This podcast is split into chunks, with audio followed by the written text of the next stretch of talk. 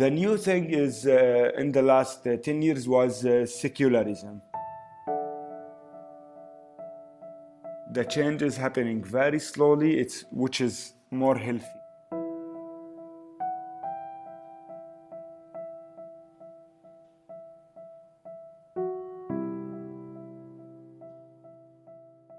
So my name is uh, Anas.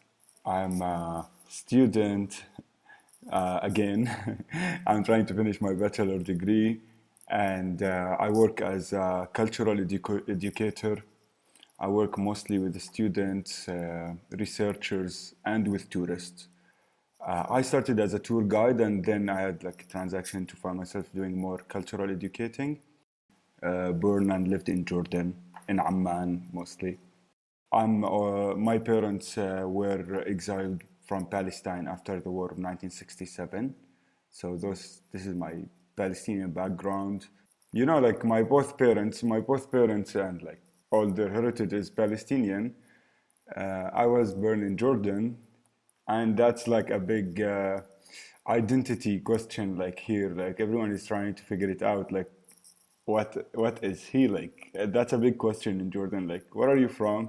I'm from here. Are you really from here? Uh, that's always a, a, a, debate in Jordan. What is the population of Jordan? I, I, I get the impression there is quite a, a, a mixture. Yeah, it's it's actually uh, the recent statistics talked about uh, uh 10, 10 millions uh, in Jordan. 10 millions divided somehow between uh, Jordanian from with Palestinian origins and typical Jordanian or Jordanian with uh, Bedouin Jordanian uh, background, which is uh, people who are who were in the country before 1923, which is before establishing uh, Transjordan. So those are Jordanian, around 15 tribes since that time. They are existed in Jordan. The other 50% are now Jordanian, but they came after 1948, the war in Palestine, and 1967, they both got nationalities, most of them, and they made the other 50% of the population. Because you're on the front line almost of refugees coming from various conflicts throughout the Middle East, uh, is there another sort of a transient population in, uh, in, in, Jordan? Yeah, Jordan is. Uh, the second country the, with the most uh, refugees yeah, in the world after Turkey, since Turkey received around like three and a half uh, million Syrians. So yeah, I was saying that uh, those around like 1.5 Palestinian millions of Palestinians who are mostly from uh, Gaza and the West Bank in Jordan. Syrian refugees. Jordan also received around 1.5 millions of Syrian refugees some of them have moved to Europe, to Turkey, but uh, Jordan was the first point they arrived. And around like 750,000 uh, refugees from Syria are still now in Jordan. Iraqi refugees have like came twice, you know, like after the American uh, war 2003, a lot of Iraqi, thousands of Iraqi refugees. And after 2015, when ISIS uh, in Mosul in Iraq started targeting the Christian Iraqi. That was that another wave of refugees, Christian Iraqi refugees coming to Jordan. It sounds to me like um, Jordan is quite a welcoming country. Yeah, yeah. Actually, uh, Jordan have been always a country uh, that welcomes people from different places. This is uh, like first, this is like something known about Jordanian. They are they are really generous and they like supporting others. Since we established the country, this thing started. Uh, and briefly, I can tell a little bit about this story of establishing Jordan. Since 1921, we had the British ma- mandate, and uh, and that was that's what they called it mandate. Where Jordanians disagree with that. Jordan used to have uh, tribes, and uh, when we say Jordan, we talk about the east bank of the famous river, the Jordan River. That's what is called now Jordan. So this river is separating the two banks, the West Bank, the, which known as Palestine. The Jordanian is the eastern one. In the western side, it's more uh, businesses, it's more uh, historical, important cities as Jerusalem, uh, Nablus, Hebron, Jaffa, like with big industries. The eastern side of this river used to have more tribes who preferred to be far from business and more doing livestock and having like Bedouin nomadic uh, lifestyle. Those tribes, they were really like happy about their lifestyle. They were so mad about the British plan in this country where British arrived, promised them to give a state of Jordan, brought a family from different place, which is uh, still like the royal family in Jordan, originally from Saudi Arabia coming with this uh, British vision for establishing a modern civilized state. So those uh, original uh, or indigenous Jordanian were not happy about this plan. So they refused to get involved in this project. They tried to stay like in the south of Jordan and tried to keep their identity. And since that moment, that was an opportunity for people from other countries to start coming and to be more like involved in this project because indigenous are not doing it. And that started like to attract from uh, really from different countries. Caucasians as like circassians they were like first people since the uh, late 19th century. They were arriving during the ottoman time.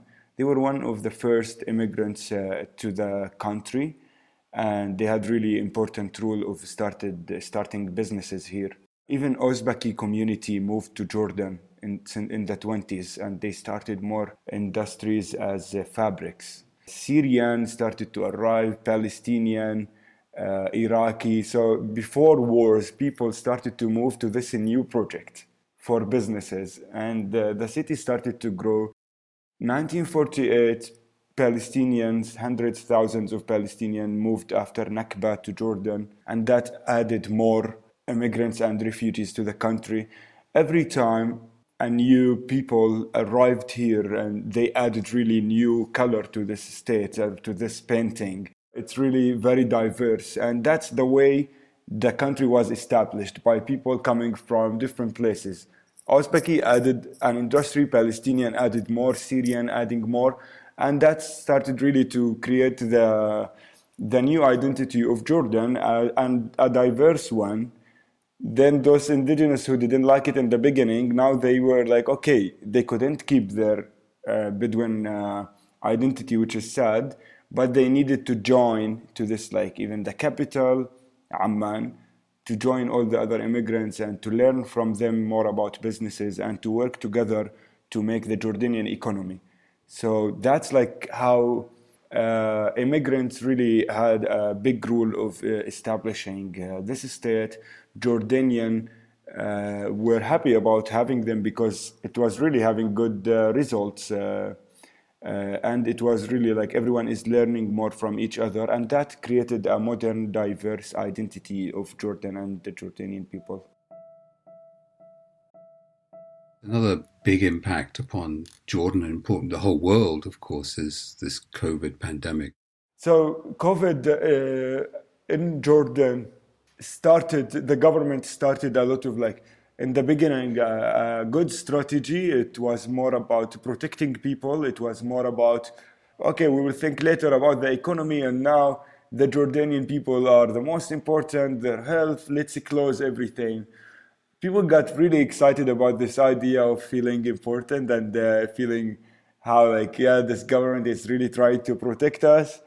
We had a, a special uh, minister of health that uh, people thought, uh, said he is handsome and he became like the superstar in this country. He said that people uh, told, tells him that he looks like uh, george clooney so it was really funny. it's hilarious. Was was he any good as a minister? Uh, no, but he really liked making interviews, and every day because he became really like a trend on Facebook, and really it was a lot of wrong decisions. That now we are now living now the impact of a lot of uh, wrong decisions. So yeah, from a country that uh, decided to close suddenly we decided to open airports and to, to open public spaces and to allow people to move. Uh, and that took us to a place where now we have 3,000 cases a day in average. after being a country of one case a day, it's there is no vision, there is no uh, uh, clear plan for what we need to do. Here in Jordan, uh, we are using two uh, applications, you know, like for the government, uh, especially for COVID.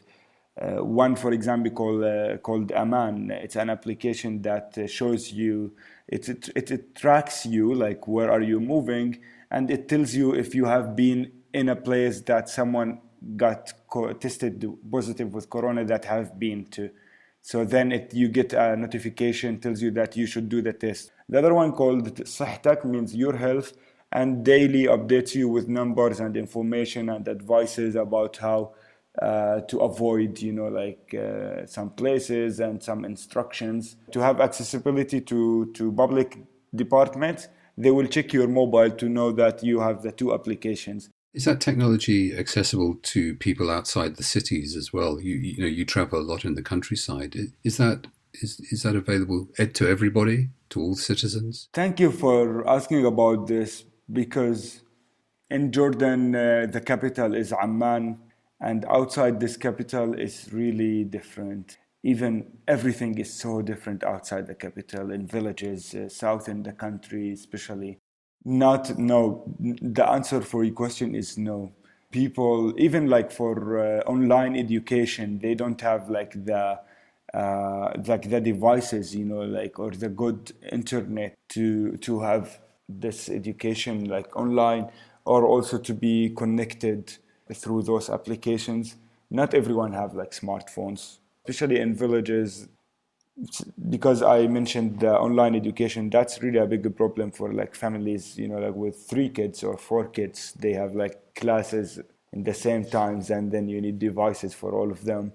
And especially outside the capital, uh, Amman, people are really poor and they can't really afford having those devices to be connected and to have good education.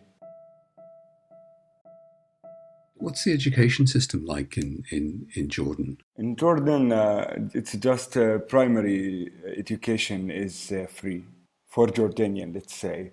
Uh, where uh, like from the first to the 10th grade, uh, it's a must, you know, like everyone should study and it's for free for Jordanian citizens or what we call them Jordanian with a national number. National number is that like, that's what makes you a Jordanian. Like a, an ID kind of number? Yeah, there are different kinds of IDs, and the only the one with the national number is what make you a, a Jordanian with the accessibility to all services. And there are many cases that makes you like not able to get it, such if your mother is Jordanian married to a foreigner that does it, that gives you an ID but not with a national number. But if your father is Jordanian and your mother is uh, Egyptian, or you, you, you get a national ID. Exactly. That's more like about gender equality, and that's one of the big uh, issues in the country. So, Jordanian men can uh, access their uh, nationality to their kids, uh, their citizenship, but not Jordanian women. And this is one of the biggest like issues that uh, Jordanian women are trying to change. So, in different cases, as if you are immigrants, uh, that your parents or grandparents have been in Gaza once, and you know, like just the name of Gaza makes it's still like a lot of stereotypes about it. So we have many friends who are uh, refugees. Uh, their parents, let's say, moved to Gaza during like the war because Gaza, like in 1948, Gaza was safe. So a lot of Palestinian they moved to Gaza because Gaza was the place with no war they stayed there, and then the other war happened, 1967. They needed to leave, and everyone was saying, "Oh, you are from Gaza, so you are not getting a nationality." But they are originally just like all the other refugees from different places in Palestine, and until now they are living in what is called temporary camps. Imagine like temporary, which is you know like how all camps in the world should be temporary, but the fact that this is a temporary camp since 1967. It's still temporary in 2020. How sad it is. So back to education. If you were lucky to, if you were lucky to have this uh, nationality number, uh, you can guarantee the primary education. Uh, high education is uh, free for like in let's say in uh, some conditions. So if you're uh, one of your parents is a teacher, so teachers they can guarantee uh, seats for their kids in university in, in public universities. The other thing is uh, the army. So army and teachers. The if if you're one of your parents are in one of those sectors, you can guarantee a free education in public uh, school and universities. Otherwise, it's really expensive. It's really expensive uh, if you are not one of those categories. As an example, I, when I finished my high school, I did not have the chance to study because my parents didn't couldn't offer uh, uh, couldn't offer me like enough money to study and I didn't have, have any like scholarship or any sponsorship like to, to study. So I needed to work for years until I like I, I, I started uh, college for two years for diploma degree. I, I'm still trying to graduate for this reason because I need really every time like to study a semester and then to work until I save enough money for the next semester. Even though I got uh, the highest marks in the country uh, in one of uh, the exams. Congratulations! After my diploma degree, thank you. After my diploma degree, I uh, we have an exam. We call it shamil. Like this is an exam who can like you need to, to do this exam to go from diploma to bachelor degree. Yeah, and in that exam, it was about tourism management, which is my major. And uh, I got the highest marks in the country. That gave me uh, an opportunity to pay less. Like, I'm still not studying for free, but I'm paying like an affordable amount of money. oh, okay. So you got a you got a discount for doing well. I got a discount for being like the highest person, like with the highest marks in the country. It was so hard. we have a concept of wasta in Jordan. I don't know if you have heard about it. No, tell me about it. Wasta is uh, is the like, let's say a connection, the connection you need uh, to get you basic services. It's kind of like corruption, and it's a very famous Jordanian word. Yeah, that's something known about Jordan. Unfortunately, that in Jordan we, you need to have a connection uh, in the public sector to reach your uh, uh, basics needs and services. That's are, are already your rights. That's literally. So you need wasta to be accepted for a scholarship. You need wasta for a job. You need wasta for the, the all uh, of your basic rights. So it's more about who you know not what you know. Exactly. Exactly. It's more about who you know. That's wasta yeah as I told you, the connection, you know someone who knows someone in this department, then you your life gets much easier. And are those connections family connections? Is the is the family very strong? Is it a very strong unit in uh, in in Jordanian society? Yes, true. Uh, the tribe it's still uh, a strong. Like when I say tribe, you know, like it includes like even uh, more uh, families and uh, it's it's really uh, very uh, strong in Jordan. Uh, your family name. Every time, like uh, even like the policeman stops you for uh, a normal check, first thing they ask about your tribe and the, your last name, which is your tribe name, and then if this tribe, if you have like if you are from the same tribe, you are very safe if your tribe and his tribe are from the same city, you are also safe. but uh, but it it it's not if you don't have a tribe, it's not very safe. That makes makes it uh, like you might get some troubles, or you will be like checked more, or if you are from. Uh, a tribe or a city that he doesn't like like it's very complicated and it's it's really uh, very common uh, in jordan I told you that uh, it's a big question in Jordan, the identity thing. So, uh, that, that kind of seems like an obvious place to kind of ask about you and your background. You know, you mentioned your parents were from Palestine. So, David, uh, yes, uh, my parents uh, are originally from Palestine, and that gives you uh, a lot of stories and a lot of history and that's something like i don't know like even in your genes that you feel that you were not during the war you were not there but all those stories that they share with you, they tell you in your childhood, it gets a part of you. You feel that something might happen in any moment, even though that you didn't live this world that they lived. That's something I grew up with. Being in Jordan is something can really shape you uh, and make you very, uh, very interested in politics. Let's say, I, I can say that most Jordanian are very interested in politics. Like you won't find someone that he really doesn't know anything about politics or don't care about it. It's more like if people like uh, if people talks about politics in public or not, but they all like politics is a big part of Jordanian people's lives, and the location of Jordan is enough to make it to make you and to make politics shapes your life to be surrounded by uh, by all those countries with conflicts and to be surrounded by all those people who suffered so much by because of those conflicts.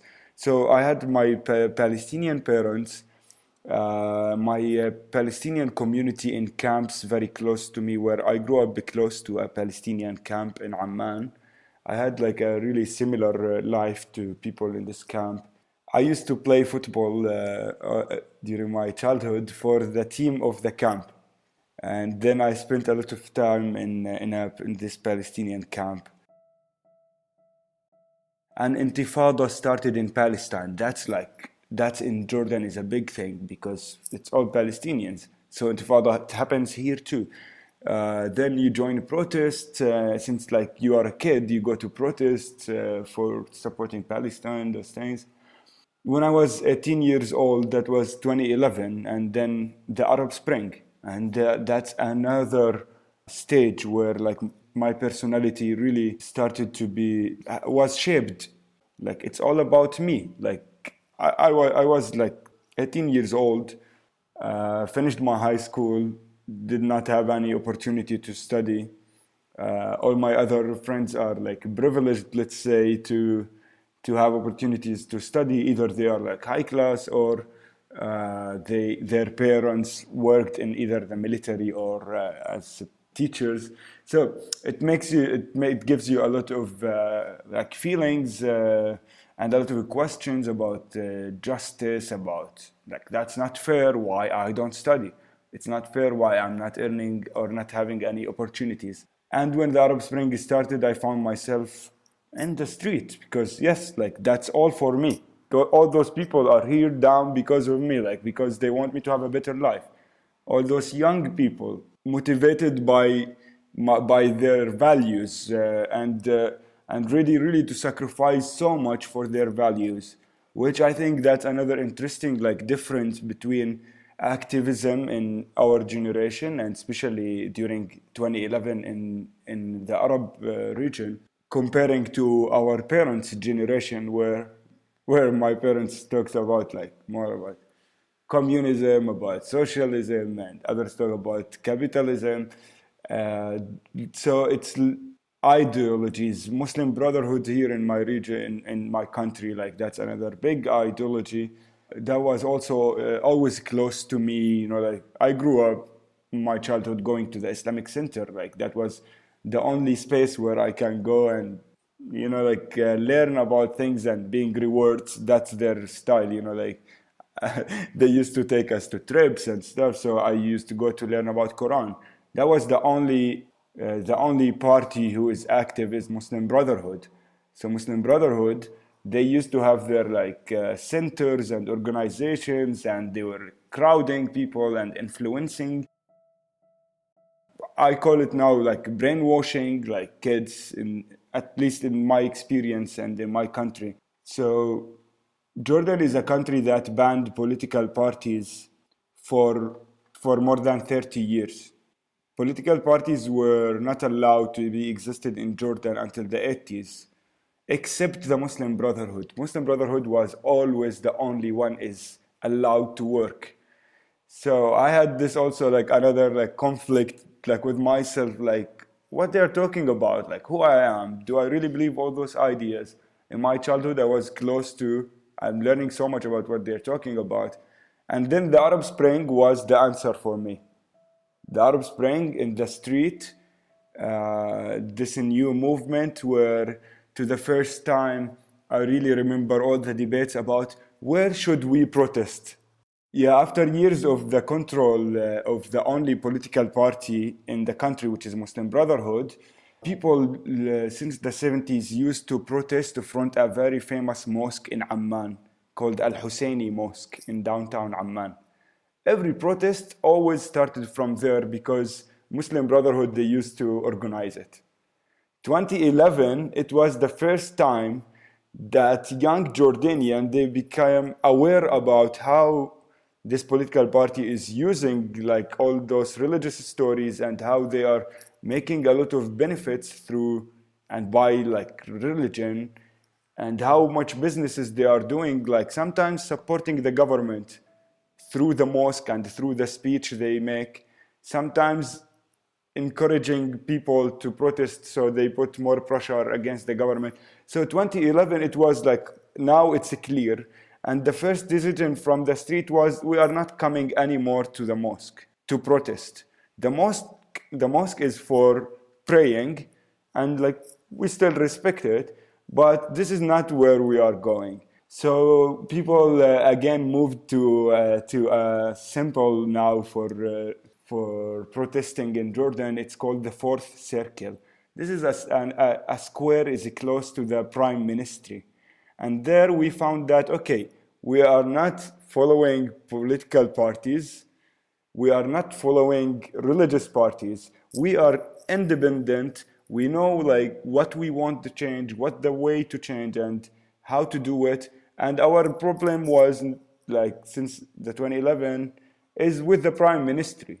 In Jordan, we never, we have never elected a prime minister. Like this is an experience we still never had since the British claimed 100 years ago that we are not educated enough to make one. And they still tell us that, oh, Jordanian, you can't elect one. We will choose one for you. As UK chose one for us. It's still happening.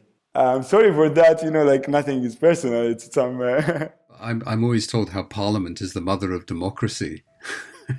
you know, maybe in the UK, but perhaps yeah. not elsewhere. So yeah, the, all those experiences really like shaped me and made me looking for my activism. Like, okay, like how can I make the change? In Jordan, uh, young people try to to be and to make the difference and to make the change, but really in different way. We learned so much from like other experiences around us. Social activism, political activism started since the 2011. People started to be more aware, and I chose to be a storyteller. So, telling stories of people, bringing people together. We had a lack of communication in the street, and now I try to connect and to build the bridges between the two classes in Jordan. It's a huge gap.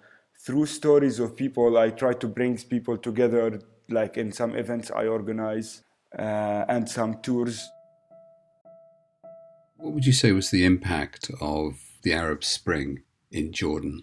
It achieved an alert to and a warning for governments and for everyone uh, above people in this structure that we are very serious to change and uh, we have the tools to do it. What made the Jordanian experience different was uh, some uh, signs that there is some hope for change peacefully. And uh, the government and even like the king in Jordan started some kind of uh, reforming.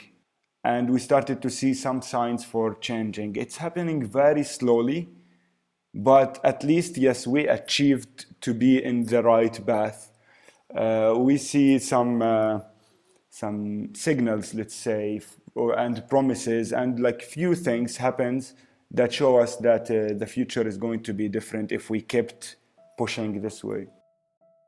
The new thing is uh, in the last uh, 10 years was uh, secularism. Secularism started to be more accepted by people. Uh, and there are like some signs that uh, Jordan is going more into the secular state. And that gives me uh, some hope personally.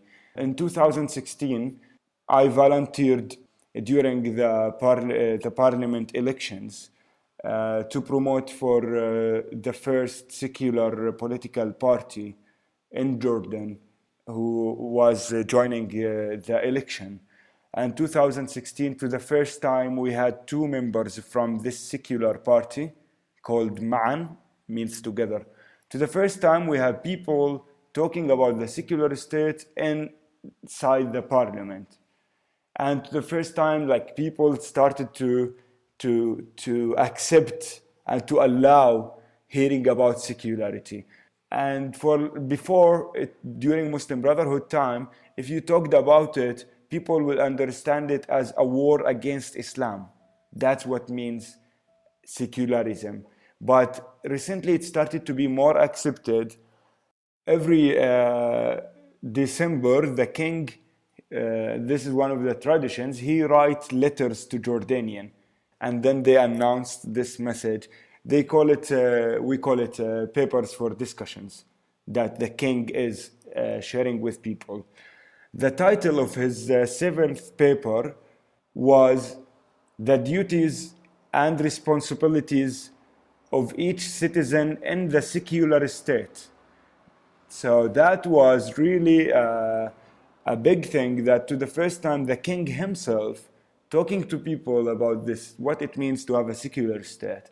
And that gave us really a big hope that this vision uh, and the future of Jordan is going to be more a secular state with more like equality and more like more good values uh, give gives people the same rights.